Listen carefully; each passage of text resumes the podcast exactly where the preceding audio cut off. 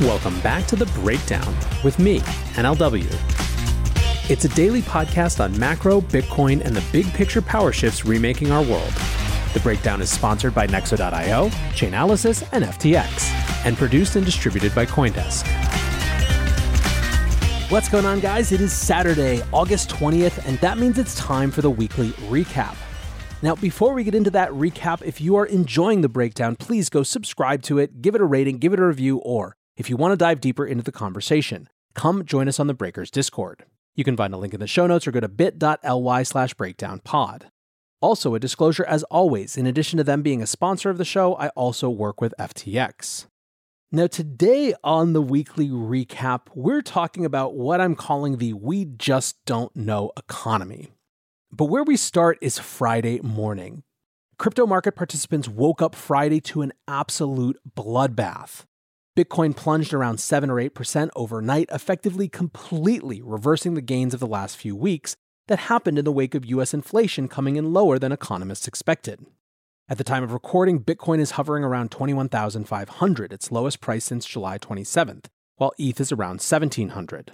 It's the biggest single day drop in percentage terms in two months, and caps with a vengeance what had been a slight but consistent five day slide. Before this morning, that slide had been largely attributable to markets cooling their heels after perhaps getting a little overexuberant in the wake of the US inflation print. In other words, markets were very relieved to get 8.5% year over year inflation instead of the 8.7% that was anticipated. The fact that there was 0% month over month inflation growth was even more delectable. But the excitement around that has started to fade. The Fed has reinforced that they are going to do whatever it takes to fight inflation, that the talk of reversing course is premature, and as we'll see, we've just had a slew of more worrying economic signals. In any case, on Friday, it was again inflation that drove crypto market action.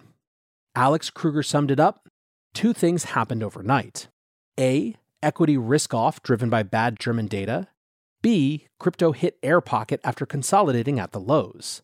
C, markets moving from focusing on the Fed to focusing on Europe. So let's talk about that bad German data. The specific data that Kruger is referring to was the producer price index. This is the prices that producers pay to make things. Month over month, economists expected the German PPI to rise 0.7%. Instead, prices were up 5.3%. Year over year, PPI hit 37.2%. Last month, it was 31.8%, and economists' estimates had it coming in this time at 32.7%, so a huge shock to the upside. Importantly, producer prices are a leading indicator for inflation, because producers whose costs have gone up are forced to pass those costs on to buyers of their end products.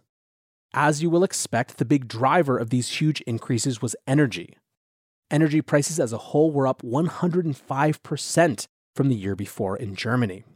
Germany's finance minister said, quote, the significantly lower gas supplies from Russia, the persistently high price increases for energy and increasingly other goods, as well as the longer than expected supply chain disruptions also in connection with China's zero COVID policy, are weighing heavily on the economy's development.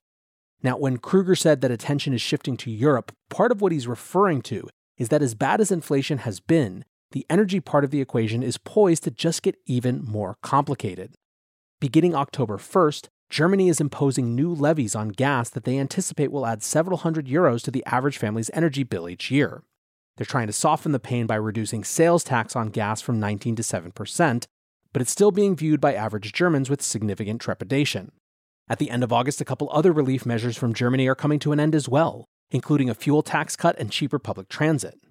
Right now, the Eurozone's inflation is 8.9%, which is a record for the region. In the UK, though, it's even higher. Last month, inflation in the UK hit 10.1%, the highest it's been in 40 years. Also, the first double digit inflation in a major economy post COVID. A huge driver was food, which rose 2.3% just between June and July, the fastest monthly increase in 21 years. And even as the US gets its peak inflation narrative going in Europe and Britain, fall and winter energy concerns create a totally different situation. Britain currently has a cap on household energy bills that is slated to go until October. It's a limit on how much suppliers can charge. Consultants in the UK, however, are estimating that once the cap is lifted, the average energy bill in the UK is going to jump from around £2,000 now to £3,600, an 80% increase.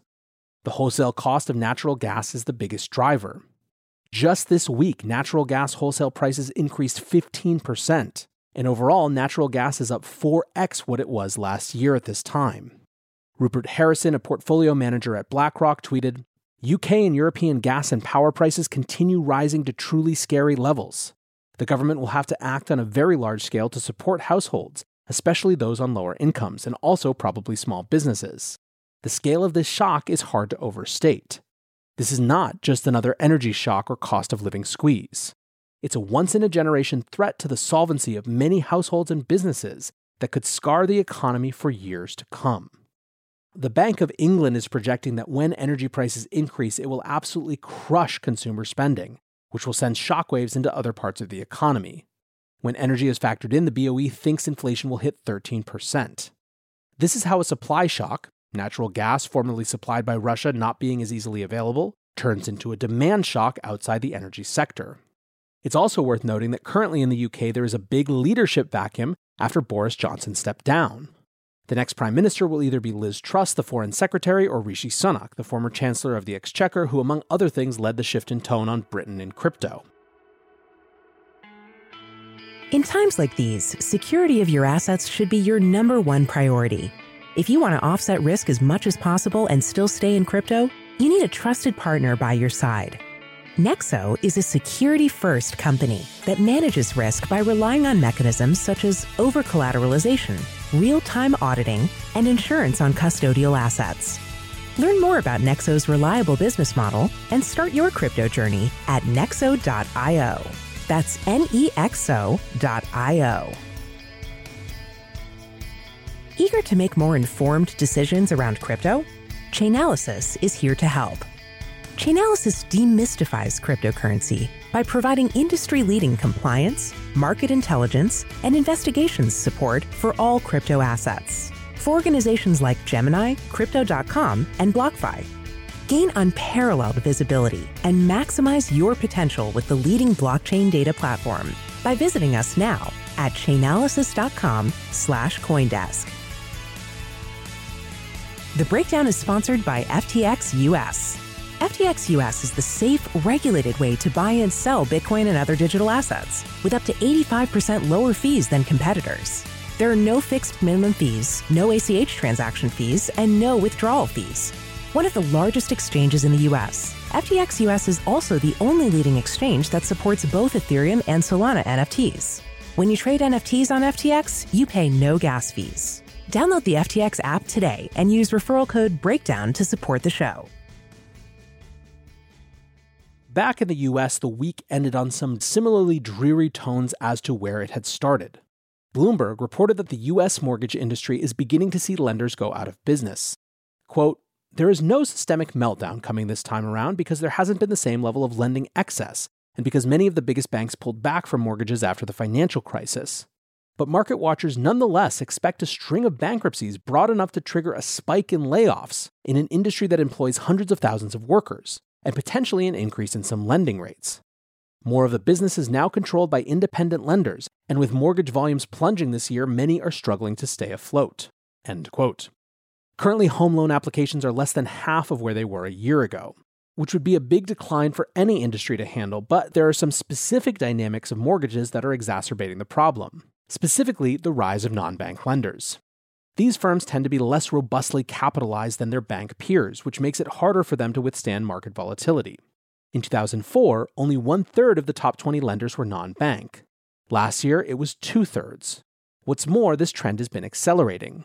Since 2016, bank share of the mortgage market has dropped from a half to a third. As with so much of our economy, the rise of these types of non bank lending institutions can be traced at least in part back to fallout from the global financial crisis. After that event, banks pulled back from lending, creating the opening that non bank lenders came into. This, by the way, is a process that continues to happen until today. Wells Fargo, which at its peak originated one out of every three home loans in the US, is preparing a major pullback from the lending business. The bank has dealt with years of costly regulatory probes and has been subject to numerous scandals.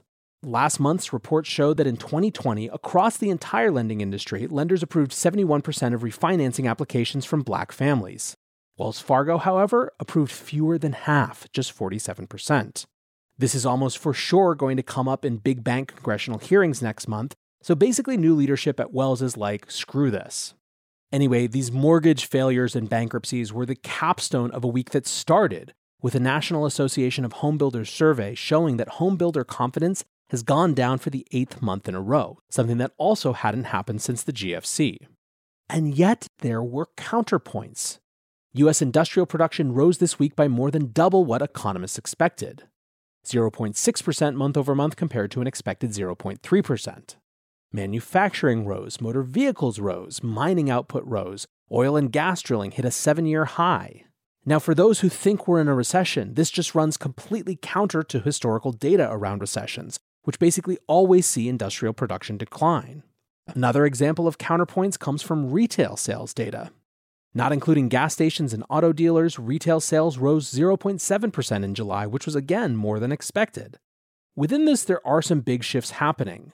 People are moving budget from goods to services, and even the goods they're buying are more likely to be essentials than the type of things they bought in the past. But people are still buying. And this gets to what I think is starting to emerge as a new anti narrative in some way around the broader economy. That narrative or anti narrative is that we just don't get whatever the hell is happening. Bloomberg columnist Jared Dillian wrote a piece this week called This Economy is Proving Too Hard for Economists. He writes, the latest buzzword among many economists and investors is noise.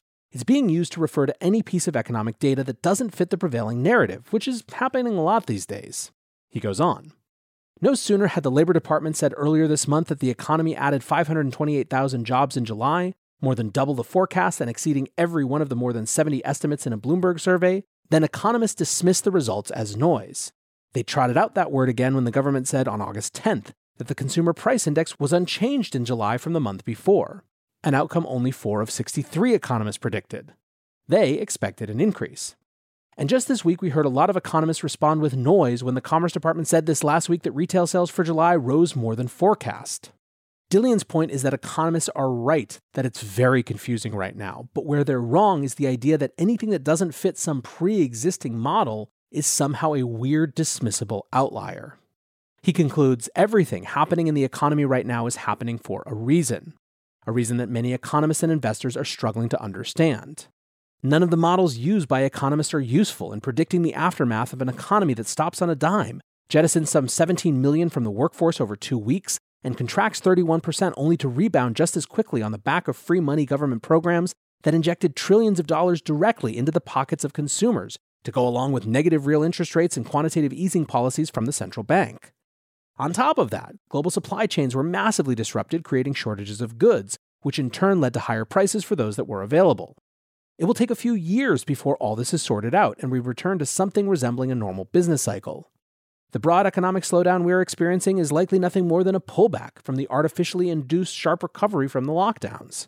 It may not fit the model of a conventional business cycle, but once you accept that this is not a normal business cycle and view the data through a different lens, then the unexpected begins to make sense and not something to be dismissed as noise.